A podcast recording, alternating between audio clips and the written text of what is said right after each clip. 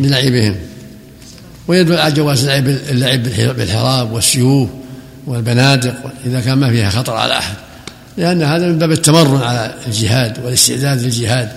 ولهذا قرهم صلى الله عليه وسلم في ذلك حتى في المسجد. نعم.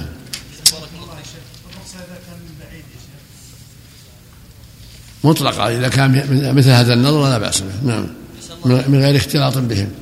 نعم قول الحافظ بن حجر في سياق الفوائد من الحديث قال وفيه إكرام الرجل بعض نسائه بحبول ضرائرها بما يخصها به من قول وفعل ومحله عند السلامة من الميل المفضي إلى الجو قال كنت لك كأم زرع كأبي زرع لأم زرع هذا ما في شك أنه يخبرها أنه اعتنى بها وأكرمها عليه الصلاة والسلام.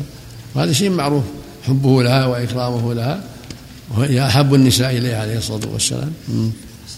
ومع هذا كان يقسم فيعدي كما قالت عائشة كان يقسم فيعدل ويقول اللهم هذا قسمي فيما أملك فلا تلوني فيما تملك ولا أملك. نعم. الله إليك في زيادة ولكنه طلق ولا أطلق نعم ولكن أبا زرع طلق ولا أطلق. صحة هذه الزيادة. ما أدري أنا ما أعرف. نعم. أحسن الله إليك. نعم. ملأت النساء الآن الأسواق كاسيات عاريات يلا. يذهب إلى السوق أو يمشي فيه يغض بصره. يجاهد نفسه يغض بصره. يتقي الله. نعم. بالنسبة نقل أحد عنكم العرضة الشعبية هذه اللي تقام في جنوب المملكة وغيرها أحد ملك كتاب وذكر فيه أنكم أنتم يعني وافقتموه على هذا الكتاب. إذا كان ما فيها إذا كان فيها منكر لعب بالسلاح مثل لعب الحبشة. لكن فيها دفوف وطبل و... الدفوف لا بالسلاح بس بالسيف والبندق أما بالدفوف لا ولا بالطبل. لكن مثل لعب الحبشة سواء. نعم. ولو مع رقص يا شيخ. ها؟ ولو مع رقص ولو مع إيش؟ الرقص ها؟ الرقص الرقص الرقص ما ما, ما له محل الرقص. هذا تقلب تقلب اللاعب ما يسمى رقص. ويجلسون الساعات الطوال يا شيخ يعني يجلسون مثلا من بعد صلاة المغرب إلى ساعة متأخرة من الليل وهم يلعبون. امنعهم إذا كنت لك قدرة امنعهم حتى يصلوا. أما أنت تمنع ما فعله النبي صلى الله عليه وسلم وأقره لا. ما أقره النبي صلى الله عليه وسلم على العين والرأس. هو المشرع عليه الصلاة والسلام. أما ما زاد على ذلك يمنع. قال صلوا يمنعوا من ترك الصلاة يمنعوا من اختلاط النساء بالرجال يمنعوا مما حرم الله. أما إذا لعبوا باللعب الذي يعين على الجهاد ويكون عدة للجهاد فلا بأس. بالسيف بالرمح بالحراب مثل ما فعل الحبشة سواء نعم. باب موعظة الرجل ابنته لحال زوجها. نعم. باب موعظة الرجل ابنته لحال زوجها. حدثنا أبو اليمان أخبرنا شعيب عن الزهري قال أخبرني عبيد الله بن عبد الله بن أبي ثور عن ابن عباس رضي الله عنهما قال لم أزل حريصا على أن أسأل عمر بن الخطاب رضي الله عنه عن المرأتين من أزواج النبي من أزواج النبي صلى الله عليه وسلم اللتين قال الله تعالى إن تتوبا إلى الله فقد صغت قلوبكما حتى حج وحججت معه وعدل وعدلت معه بإداوة فتبرز ثم جاء فسكبت على يديه منها فتوضأ فقلت له يا أمير المؤمنين من المرأتان من أزواج النبي صلى الله عليه وسلم اللتان قال الله تعالى إن تتوبا إلى الله فقد صغت قلوبكما. قال وعجبا لك يا ابن عباس هما عائشة وحفصة. ثم استقبل عمر الحديث يسوقه. قال كنت أنا وجار لي من الأنصار في بني أمية بن زيد وهم من عوالي المدينة وكنا نتناوب النزول. وكنا نتناوب النزول على النبي صلى الله عليه وسلم فينزل يوما وأنزل يوما. فإذا نزلت جئته بما حدث من خبر ذلك اليوم من الوحي وغيره. وإذا نزل فعل مثل ذلك وكنا معشر قريش نغلب النساء. فلما قدمنا على الأنصار إذا قوم تغلبهم نساؤهم فطفق نساؤنا يأخذن من أدب نساء الأنصار. فصخبت على امرأتي فراجعتني فأنكرت أن تراجعني. قالت ولم تنكر أن أراجعك فوالله إن أزواج النبي صلى الله عليه وسلم ليراجعنه. وإن إحداهن لتهجره اليوم حتى الليل. فأفزعني ذلك فقلت لها قد خاب من فعل ذلك منهن ثم جمعت علي ثيابي فنزلت ودخلت على حفصة فقلت لها أي حفصة أتغاضب إحداكن النبي صلى الله عليه وسلم اليوم حتى الليل؟ قالت نعم. فقلت قد خبت وخسرت أفتأمنين أن يغضب الله لغضب رسول الله صلى الله عليه وسلم فتهلكي؟ لا تستكثر النبي صلى الله عليه وسلم ولا تراجعيه في شيء ولا تهجريه وسليني ما بدا لك. ولا يغرنك أن كانت جارتك أوضى منك وأحب إلى النبي صلى الله عليه وسلم. يريد عائشة قال عمرو كن وقال عمر وكنا قد تحدثنا أن غسان تنعل الخيل لتغزونا, لتغزونا. فنزل صاحب الأنصاري يوم نوبته فرجع إلينا عشاء. فضرب بابي ضربا شديدا وقال أثم هو ففزعت فخرجت إليه فقال قد حدث اليوم أمر عظيم قلت ما هو أجا غسان قال لا بل أعظم من ذلك وأهول طلق النبي صلى الله عليه وسلم نساءه وقال عبيد بن حنين سمع ابن عباس عن عمر فقال اعتزل النبي صلى الله عليه وسلم أزواجه. فقلت خابت حفصة وخسرت وقد كنت أظن هذا يوشك أن يكون فجمعت علي ثيابي. فصليت صلاة الفجر مع النبي صلى الله عليه وسلم. اللهم صل فدخل النبي صلى الله عليه وسلم مشروبة له فاعتزل فيها ودخلت على حفصة فإذا هي تبكي فقلت ما يبكيك؟ ألم أكن حذرتك هذا؟ أطلقكن النبي صلى الله عليه وسلم؟ قالت لا أدري. هو هذا معتزل في المشربة فخرجت فجئت إلى المنبر فإذا حوله رهط يبكي بعضهم فجلست معهم قليلا. ثم غلبني ماجد فجئت المشربة التي فيها النبي صلى الله عليه وسلم. فقلت فقلت فقلت لغلام له أسود استأذن لعمر.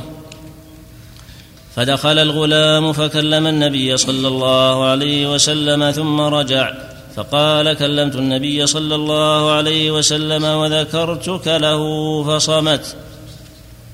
فانصرفت حتى جلست مع الرهط الذين عند المنبر ثم غلبني ماجد فجئت فقلت للغلام استاذن لعمر.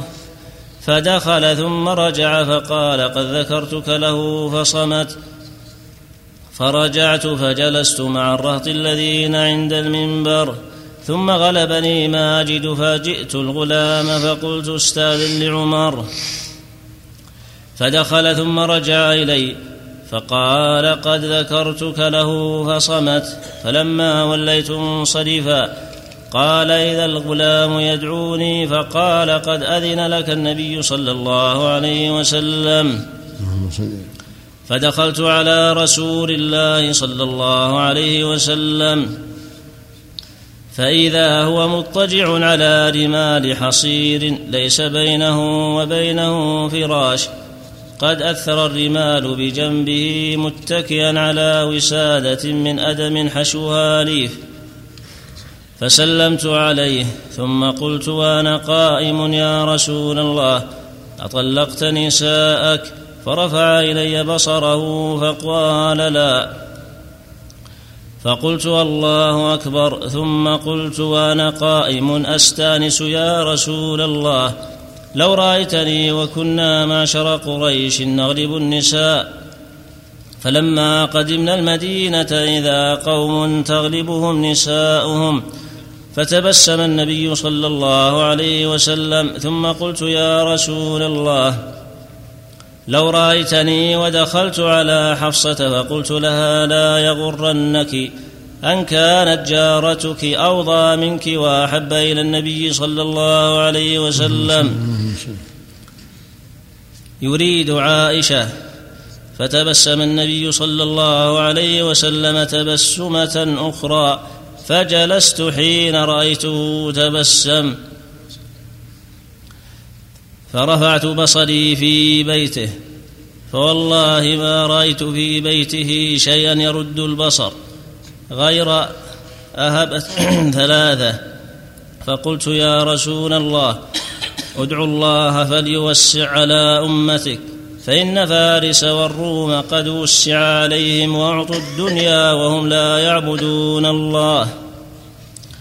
فجلس النبي صلى الله عليه وسلم وكان متكئا فقال أو في هذا أنت يا ابن الخطاب؟ إن أولئك قوم قد عجلوا طيباتهم في الحياة الدنيا. فقلت يا رسول الله استغفر لي. فاعتزل النبي صلى الله عليه وسلم نساءه من أجل ذلك الحديث. حين أفشته حفصة إلى عائشة تسعا وعشرين ليلة وكان قال ما بداخل عليهن شهرا من شدة موجدته عليهن حين عاتبه الله عز وجل. فلما مضت تسع وعشرون ليلة دخل على عائشة فبدا بها فقالت له عائشة يا رسول الله إنك كنت قد أقسمت الا تدخل علينا شهرا وإنما أصبحت من تسع وعشرين ليلة أعدها عدا. فقال الشهر تسع وعشرون ليلة. فكان ذلك الشهر تسعا وعشرين ليلة. قالت عائشة ثم أنزل الله تعالى آية التخير فبدا بي أول امرأة من نسائه فاخترته ثم خير نساءه كلهن فقلن مثل ما قالت عائشة رضي الله عنها. وهذا الخبر الطويل يدل على أن الرسل يمتحنون وهم أفضل الخلق وأن النساء يحصل منهن ما يحصل من التكدير على الأزواج ولو كان الزوج رسول ونبيا لما يقع بين الزوج وأهله من المشاكل. ولهذا هجرهن شهرا عليه الصلاة والسلام تأديبا لهن عن مشاكلهن. فدل ذلك على جواز هجر النساء إذا دعت الحاجة إلى ذلك. كما قال تعالى واللاتي تخافون نشوزهن فعظوهن وهجروهن المضاجع واضربوهن. فهذه السنة دلت على جواز هجرهن حتى في غير المضاجع إذا دعت الحاجة إلى ذلك. وفي هذا أنه صلى الله عليه وسلم كان ذا حلم كثير عليه الصلاة والسلام وصبر عليه الصلاة والسلام صبر عليهن وعلى مشاكلهن. كل ذلك مما يدل على أن الواجب على الأمة التأسي به صلى الله عليه وسلم والصبر وعدم العجلة في الأمور وعدم العجلة في الطلاق فهو صلى الله عليه وسلم صبر عليهن وتحمل ما قد يقع وهجرهن شهرا. كل هذا يدل على أن أن الزوج قد يبتلى بمشاكل كثيرة من زوجته أو زوجتيه أو زوجاته فليصبر ولا يعجل في الطلاق. كثير من الناس اليوم عند أقل شيء يعجل بالطلاق ثم يندم وتندم. لا ينبغي هذا. ينبغي التصبر والتحمل وحل المشاكل بالأسلوب الحسن بالهجر بالموعظة بغير هذا من أساليب حل المشاكل غير الطلاق.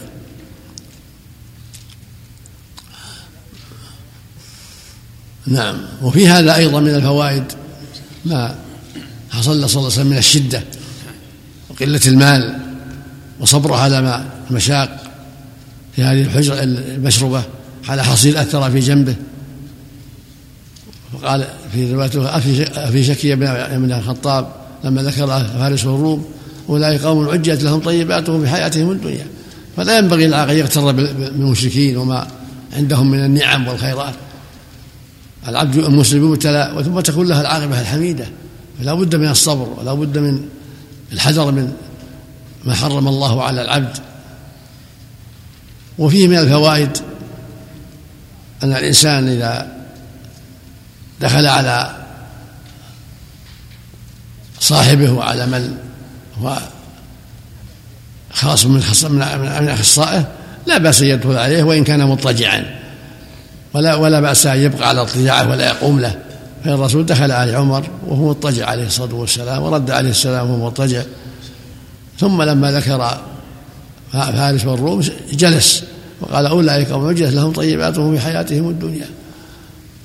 وفي هذا الصبر على الحاجة وقلة المال كما صبر عليه الصلاة والسلام. والسنة فوائدها كثيرة.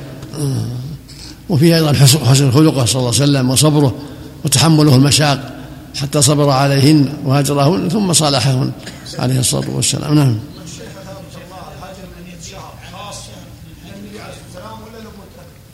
نعم. الحجر لمدة شهر من خصوصيات النبي ولا له كيف؟ الحجر لمدة شهر هل من خصوصيات النبي عليه الصلاة والسلام ولا له عام؟ ما فهمت كلامك. الهجر لمدة شهر هل هو من خصائص النبي صلى الله عليه وسلم؟ لا ما هو من خصائصه إذا رأى ذلك ولي الأمر فلا بأس. إذا رأى الزوج فلا بأس. أن يهجرهن نعم ولا وله أن يزيد. نعم. لكن لا يبلغ أربعة أشهر لا يزيد على أربعة أشهر للذين يؤمنون من النساء تربصوا أربعة أشهر لا يزيد على أربعة أشهر. إذا طلبت يوقف إما أن يفي وإما يصلح وإما يطلق. أما ما يعتري من هجرها شهر أو شهرين أو أو أكثر إلى أربعة فلا بأس.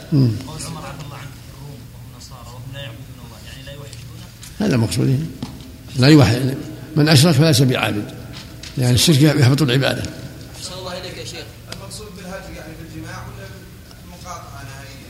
هجرهن مرة واحدة شهرا كاملا. كل شيء كل شيء. هجرهن في مشربة نعم. غير الإيلاء لا غير الإيلاء نعم. الإيلاء يحلف أنه ما يطأها ويقول والله ما أطأها هذا الإيلاء. نعم. وكان هذا بسبب النفقة نعم أقول وكان هذا عفى الله عنك بسبب النفقة مشهور أنه أنه بسبب النفقة. نعم. استئذان عمر أحسن الله إليك. نعم. استئذان عمر احسن الله استئذان النبي صلى الله عليه وسلم ثلاثة. هذا من هذا من الاستئذان الرسول قال فليستأذن ثلاثة. في الأولى له ولا فلينصرف. عمر انصرف في الثالثة وانصرف في الأولى والثانية لكن من شدة ما في نفسه يحب أن يسأل عنه. يسأل النبي عما عما وقع. وفيه أيضا من الفوائد محادثة الإنسان الذي قد أصابه ما يغضبه بما يفرحه. يعني قال إن كنا نغلب نساءنا فقدمنا على قوم تغلبهم نساؤهم فضحك النبي تبسم النبي صلى الله عليه وسلم. يعني كل إنسان يحادث من من هو آه، غضبان أو من هو محزون أو من هو مكروب بما يشرح صدره ويعين على سعة البال. هذا طيب. نعم. نعم. بارك الله فيك. حديث أنس البخاري. آل النبي صلى الله عليه وسلم بنسائه شهرا هذا اليمين يعني حلف ان لا يدخل علينا شهرا هذا اليمين. هذا إله حلف يعني ألا يدفع عنه. وهم من الوطي.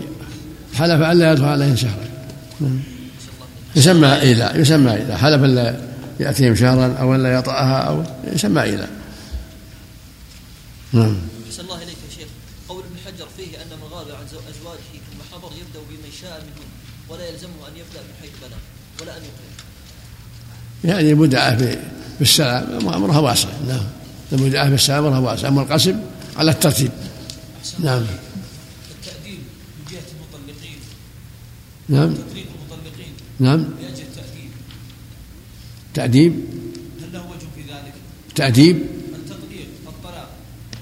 وش فيه؟ طلاق المطلقين يقول لأجل التأديب. هل هذا وجه؟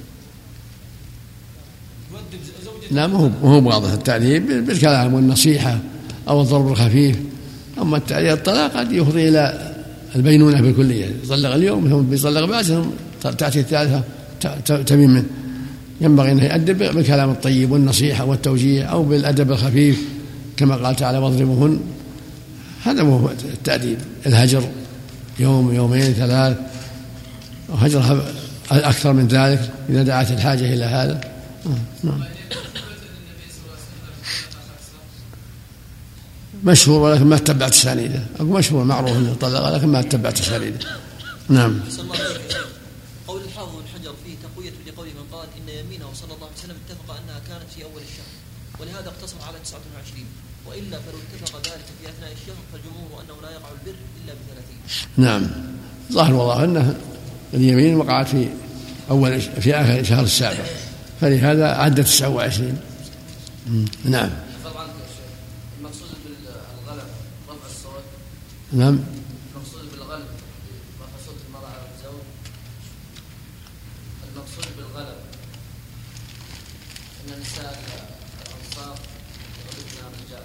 المقصود هنا يعني في في المحاجات وفي الأشياء التي يطلبنها. في المحاجات وفي الأشياء اللي يطلبنها من أزواجهن. نعم.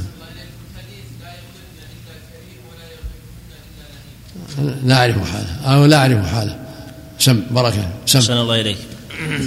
نعم. بركة نعم. قال الإمام البخاري رحمه الله تعالى باب صوم المرأة بإذن زوجها تطوعا. حدثنا محمد بن مقاتل حدثنا عبد الله أخبرنا معمر عن همام بن منبه عن أبي هريرة رضي الله عنه. عن النبي صلى الله عليه وسلم قال لا تصوم المرأة وبعلها شاهد إلا بإذنه.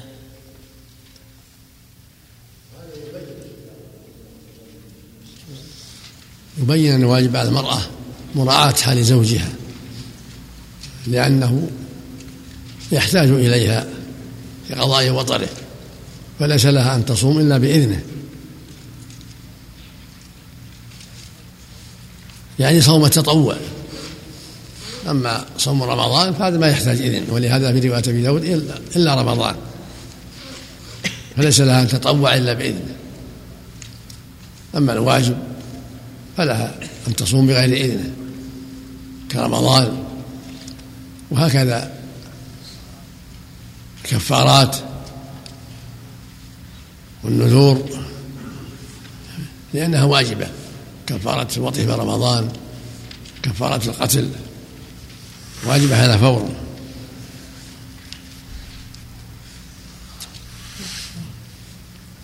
وهكذا النذر.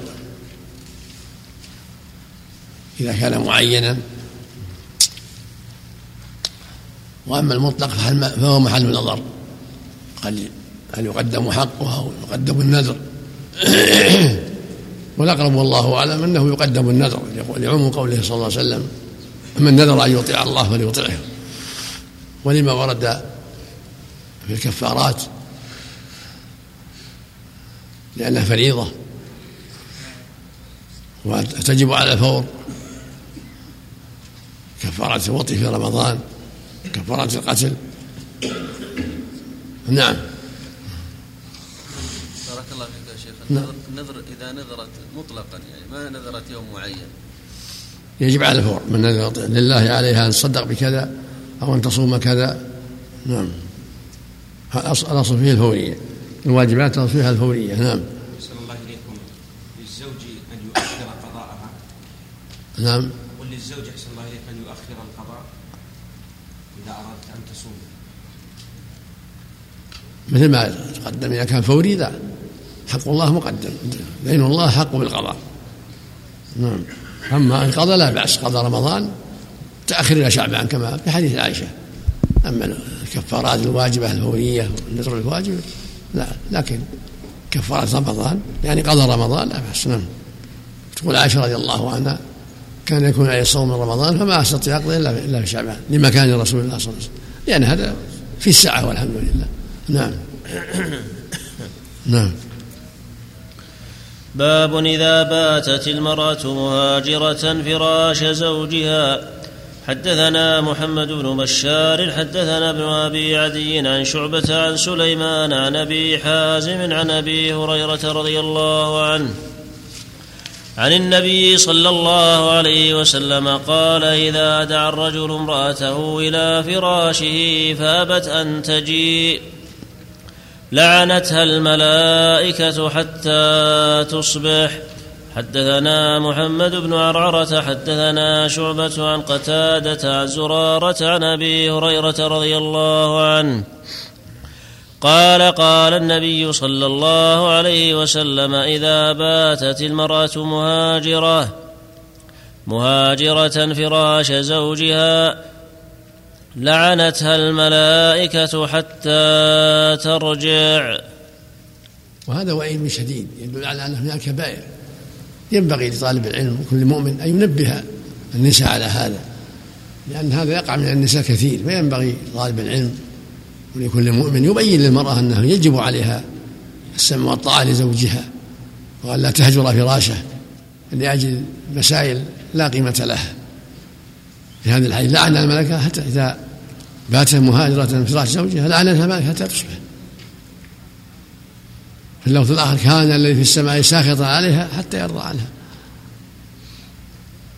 وهذا يدل على من الكبائر فالواجب على النساء السمع والطاعة لأزواجهن في المعروف والحذر من العصيان الذي يسبب غضب الله عليها ولا الملائكة له ولا حول ولا قوة إلا بالله.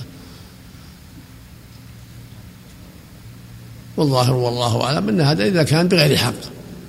أما إذا كان بحق فالظاهر أنه مستثنى لأن النصوص تقيد بعضها بعضا فإذا هجرت فراش زوجها وتركت طاعته لأنه لم ينفق عليها ولم يقم بحقها بل ضيعها فلها أن تترك بيته بالكلية. إذا ضيعها ولم يؤدي حقها. أما إذا كان قد أدى الواجب وقام بالحق فالواجب عليها السمع والطاعة في المعروف. قال تعالى يقول النبي صلى الله عليه وسلم ولهن عليكم رزقهن وكسوتهن بالمعروف. فإذا قصر في ذلك ولم يقم بهذا فلها الحق أن تمتنع حتى يؤدي حقها. نعم.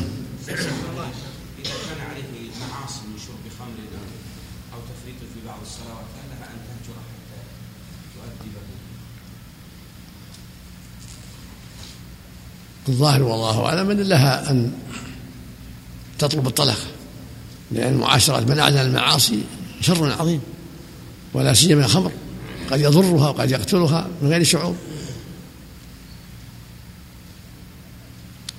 أما هجر الفراش لا تهجر الفراش إلا إذا خافت على نفسها لكن لها أن تطلب الطلاق أما ترك الصلاة فكفر يجب عليها إذا ترك الصلاة كفر يجب عليها أن تبتعد وأن تذهب إلى أهلها على الصحيح. لأن تركها كفر. الله يقول لا يحل لهم ولا هم يحلون لهم. فإذا ترك الصلاة فهذا كفر أكبر على الصحيح. فيجب عليها حينئذ ألا تمكنه منها وأن تبتعد عنه إلى أهلها حتى يتوب إلى الله. بارك الله فيك يا شيخ. هل هذا مقيد بالليل؟ نعم. هل هذا مقيد بالليل أو يعم الليل والنهار؟ الظاهر نعم لكن وصف الأغلب الغالب أن هذا يكون في البيتوتة في الغالب. ولا قد يكون في القائلة قد يكون في الصباح. نعم نعم. إذا كانت تكره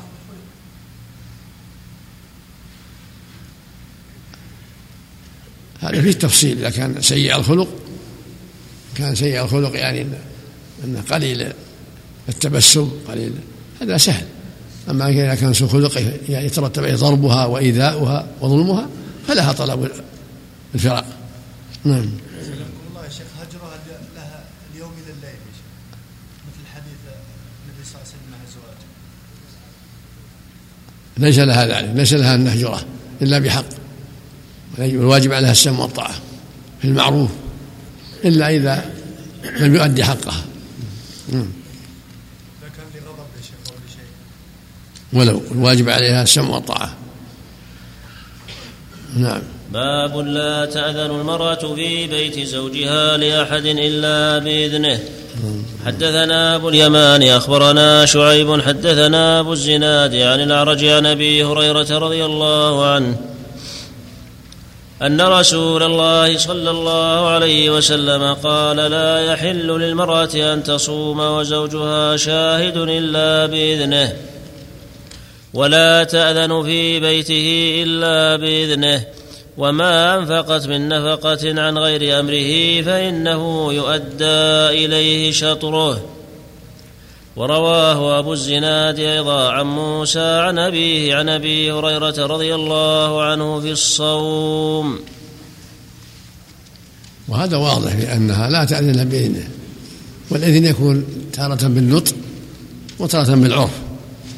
فإذا كان تعرف من خلقه ومن عرفه ومن عادته الإذن كفى. لجيرانها ولقاربها ولغيرهم. وإذا شكت فلا بد من إذن صريح تستأذن. أن يدخل عليها فلانة فلانة أو فلان حتى تطمئن إلى سماحه بذلك. وإذا أنفقت من ماله فالأجر مشترك. مثل فضل الطعام وأشبه ذلك مما جرى العرف بإنفاقه مما جرى العرف بأنه يأذن فيه يسمح فيه. أما ما لا ما لا عرف فيه فلا بد من إذنه. لا تصرف في ماله إلا بإذنه. كما في الحديث ليس المرأة عطية في مال مال زوجها إلا بإذنه. لكن ما جرى به العرف مثل فضل الطعام وأشبه فضل الفاكهة الشيء الذي تعرف من خلقه السمعة فلها النصف وله النصف إذا أنفقت. وإن كان معه خازن وساعدهم فله مثل ذلك أيضا. كما في الحديث الصحيح في الصحيحين. إذا أنفقت المرأة من الطعام غير مفسدة كان لها أجرها مما أنفقت. وله أجره بما اكتسب. وللخازن مثل ذلك لا ينقص بعضهم من أجل بعض شيئا. هذه في مسائل الإذن العرفي. نعم. نعم. نعم. حتى ولو والديها. بعض الوالدين شر. بعض الوالدين شر عليها وعلى زوجها. لا حول ولا قوة. نعم. باب حدثنا مسدد حدثنا إسماعيل وأخبرنا التيمي عن أبي عثمان عن أبي أسامة عن أسامة عن النبي صلى الله عليه وسلم قال قمت على باب الجنة فكان عامة من دخلها المساكين وأصحاب الجد محبوسون غير أن أصحاب النار قد أمر بهم إلى النار وقمت على باب النار فإذا عامة من دخل النساء. وهذا فيه تسلية وتعزية للفقراء وأنهم وين فقدوا ما حصل للأغنياء في الدنيا من بعض الملاذ والنعم والشهوات فلهم فضل عظيم يسبقوهم إلى الجنة وهم أكثر أهل الجنة الفقراء. وأصحاب الجد يعني أصحاب الثرى والثروة محبوسون لأن عليهم ملاحظات ومحاسبات فيتقدم الفقراء لأنهم ليس هناك حساب عليهم يوجب حبسهم. بخلاف أهل الجد أهل الغنى والثروة فإنهم يتأخرون لما عليهم من حقوق وملاحظات وأشياء تحبسهم.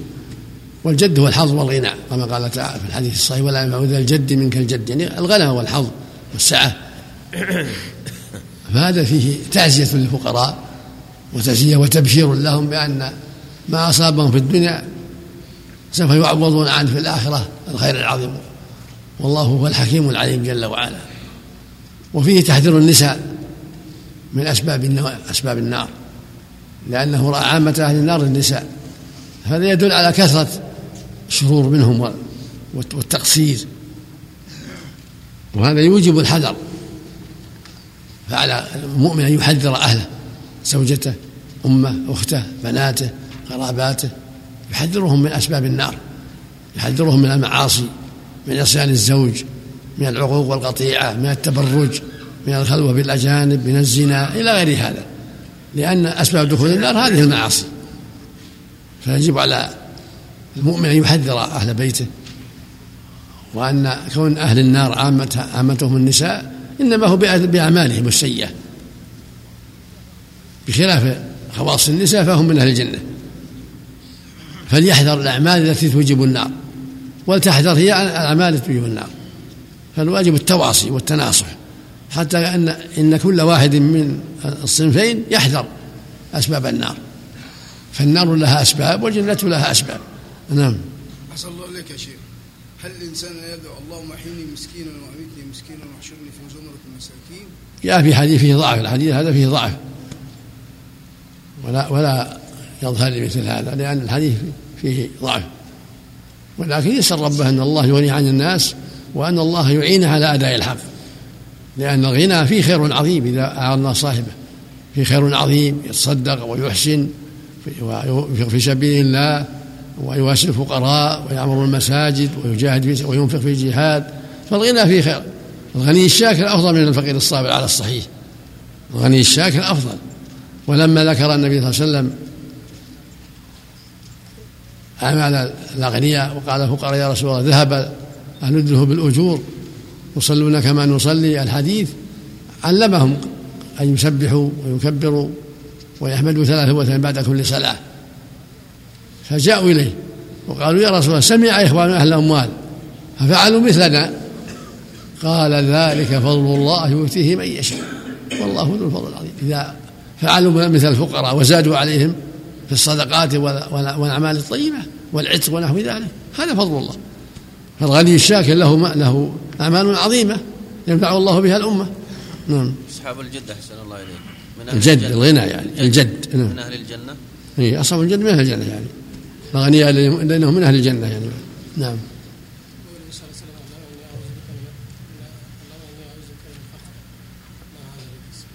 لا بأس به جيد نعم. من الكفر والفقر. سعادة من النبي صلى الله عليه وسلم. نعم. باب كفران العشير وهو الزوج وهو الخليط من المعاشرة. فيه عن أبي سعيد عن النبي صلى الله عليه وسلم حدثنا عبد الله بن يوسف أخبرنا مالك عن زيد بن أسلم عن عطاء بن يسار.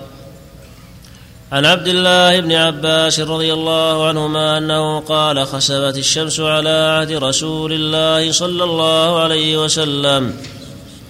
فصلى رسول الله صلى الله عليه وسلم والناس معه فقام قياما طويلا نحوا من سورة البقرة ثم ركع ركوعا طويلا ثم رفع فقام قياما طويلا وهو دون القيام الأول ثم ركع ركوعا طويلا وهو دون الركوع الأول ثم رفع ثم سجد. ثم قام فقام قياما طويلا وهو دون القيام الأول ثم ركع ركوعا طويلا وهو دون الركوع الأول ثم رفع فقام قياما طويلا وهو دون القيام الأول. ثم ركع ركوعا طويلا وهو دون الركوع الأول. ثم رفع ثم سجد ثم انصرف وقد تجلت الشمس. فقال إن الشمس والقمر آيتان من آيات الله. لا يخسفان لموت أحد ولا لحياته. فإذا رأيتم ذلك فاذكروا الله. قالوا يا رسول الله رأيناك تناولت شيئا في مقامك هذا ثم رأيناك تكعكعت.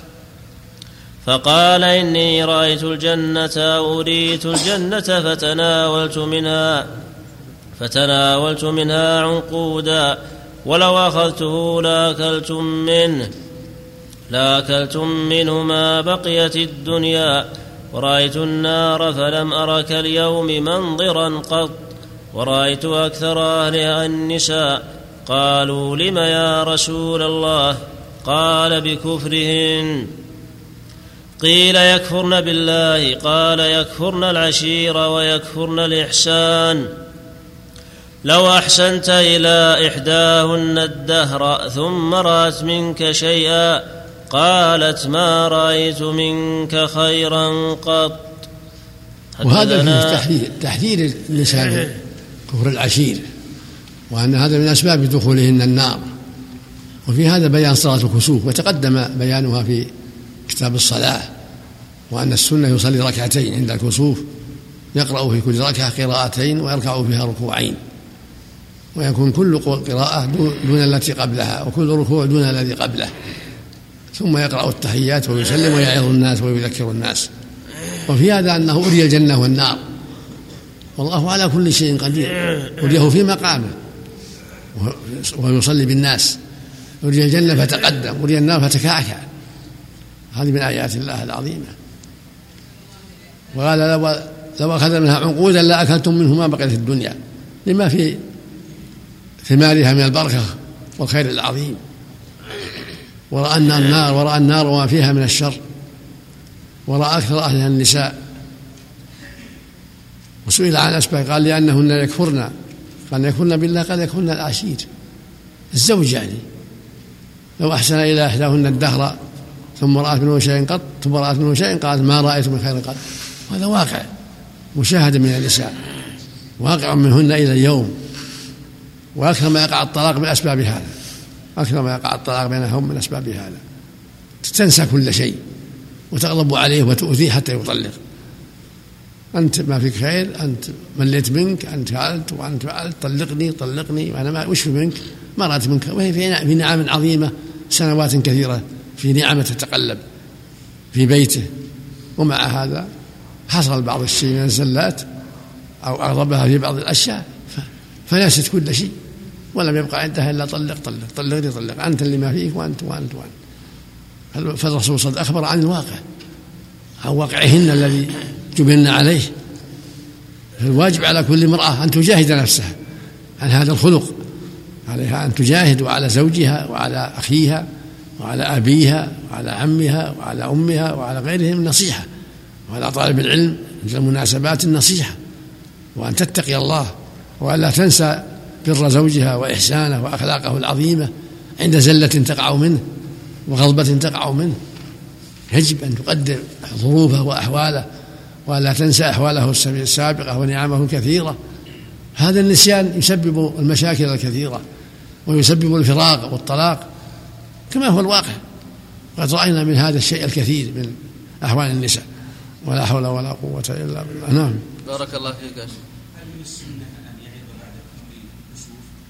بعد؟ هذه السنة مثل ما وعظ النبي صلى الله عليه وسلم. لما كسبت الشمس وعظ صلى الله عليه وسلم. نعم. بارك الله فيك يا شيخ. قوله. لا ما تعاد. النبي ما عادها نعم. ولكن تجلت الشمس قبل أن ينصرف صلى الله عليه وسلم. نعم. الله يا شيخ يطول نحو من تطويل النبي صلى الله عليه وسلم على حسب على حسب الحال. يرفق بالناس لأن يعني أحوال الناس اليوم ما تتحمل غير أحوال الصحابة. يخفض بعض الشيء. هل يقال أنه يصلي حتى تتجلى الشمس أو القمر؟ لا لا يصلي ما تيسر يصلي السنة ولو ما تجلت ولو أكمل الصلاة قبل أن تتجلى؟ إذا أكملها يشتغل بالذكر والتكبير والصدقات والتسبيح والتهليل وغيرها من وجوه الخير بعد الصلاة. لأن المشروع عند عند الكسوف الصلاة ومعها غيرها معها التكبير معها الصدقات معها الذكر معها العتق عتق الرقاب معها أعمال كثيرة. ولهذا في الحديث الآخر في حديث موسى فإذا رأيتم فافزعوا إلى ذكره وإلى دعائه واستغفاره. ولو الآخر فتصدقوا فكبروا وصدقوا وأعتقوا. نعم. إعادة قراءة الفاتحة في الركوع الثاني بعد الركوع الثاني هل عليه دليل؟ لأنه ركعة لأنه كركعة الركوع الثانية ثبت ركعة مستقلة يقرأ فيها الفاتحة. لأن إذا قرأوا ركعة ثم رفع صارت منزلة ركعة ثانية. فيقرأ الفاتحة ويقرأ بعدها. وهذا الذي عليه عمل أهل العلم. نعم. شيخ بارك الله فيك. بداية صلاة الكسوف هل يبدأ بها قبل أن يكتمل الكسوف؟ من حين من حين يرى. من حين يرى. من حين الكسوف يبادر ولو جزئي. من حين يرى الكسوف يبدأ بالصلاة. نعم. لأن الرسول قال فإذا رأيتم ذلك فصلوا. نعم. قولهم فصلى ركعتين بركعتين ما يدل ان هذه ان الركعه الثانية تتمثل الركوع الأول. لا ركوعين في كل ركعة. كل ركعة فيها ركوعان وسجدتان وقراءتان. كل قراءة معها الفاتحة. نعم. الله عليك شيخ. هل ورد شيء الخسوف من المعاصي؟ نعم. ورد شيء إن الخسوف من نعم في الحديث الصحيح ما أحد اغير يقول خطبة صلى الله عليه وسلم ما أحد أغير من الله أن يزني عبده أو تزني أمته. فالزنا من أسباب أيضا غضب الله عز وجل. من أسباب غضب الله ومن أسباب العقوبات. إذا ظهر الزنا والفواحش. نسأل الله العافية. نعم. ويقول صلى الله عليه وسلم ما أحد أغير من الله. ولهذا حرم الفواحش ما ظهر منها وبطن سبحانه وتعالى. نعم. نعم. نعم. كيفية صلاة الخسوف والكسوف الصلاة كيفية ما سمعت الحديث؟ ناظر باب الكسوف. في كتب البخير في البخاري ومسلم في كتب الفقهاء. كسوف صلاة الكسوف وضحها العلماء كما جاءت في الأحاديث مثل ما سمعت الآن. يصلي ركعتين يقرأ في كل ركعة قراءتين طويلتين والثانية أقل أقصر من الأولى ويركع ركوعين الركعة الثانية أقصر من الركوع الأول وهكذا في الثانية. يقرأ قراءتين وركوعين ويأتي بركوعين. القراءة الأولى أقصر من الثانية وكلاهما أقصر من التي قبلها. وهكذا الركوع أقصر من الركوع اللي قبله والركوع الرابع أقصر من الذي قبله. وفي كل ركعة وفي كل ركعة سجدتان طويلتين سجدتان طويلتان نعم. في الشمس والقمر نعم. ولا هو يقرأ من المصحف. لا هو يقرأ حفظا كان عنده حفظ ولا يقرأ من المصحف. الحمد لله. نعم. ظاهر ظاهر الكتاب مشروع فيها النص فعلها هكذا. فالواجب أن يفعل كما فعل النبي صلى الله عليه وسلم. الرسول قال صلوا كما رأيتم يصلي. اللهم صل على شيخ بارك الله فيك. إذا كان أناس في بادية ولم يجدوا من يؤمهم لأنهم لا يعرفون القرآن إلا الفاتحة ما يعرفون من القرآن إلا الفاتحة. هل يشتغلون بالذكر فقط دون الصلاة؟ لا يصلون ويقرأوا الفاتحة. فقط. يقرأ الفاتحة اللي يفهم. الحمد لله. نعم. إذا أدرك الركوع الثاني نعم. إذا أدرك الركوع الثاني هل يقضي الركعة؟ إيه نعم. إذا فاتها الركوع الأول يقضي الركعة. إذا فاتها الركوع الأول فاتت الركعة. نعم.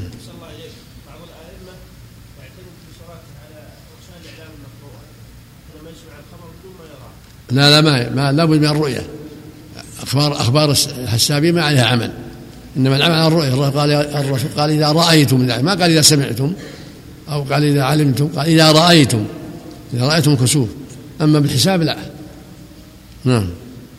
حدثنا عثمان بن الهيثم حدثنا عوف عن أبي رجاء عن عمران عن النبي صلى الله عليه وسلم عن عمران رضي الله عنه عن النبي صلى الله عليه وسلم قال اطلعت في الجنة فرأيت أكثر اهلها الفقراء واطلعت في النار فرأيت أكثر اهلها النساء.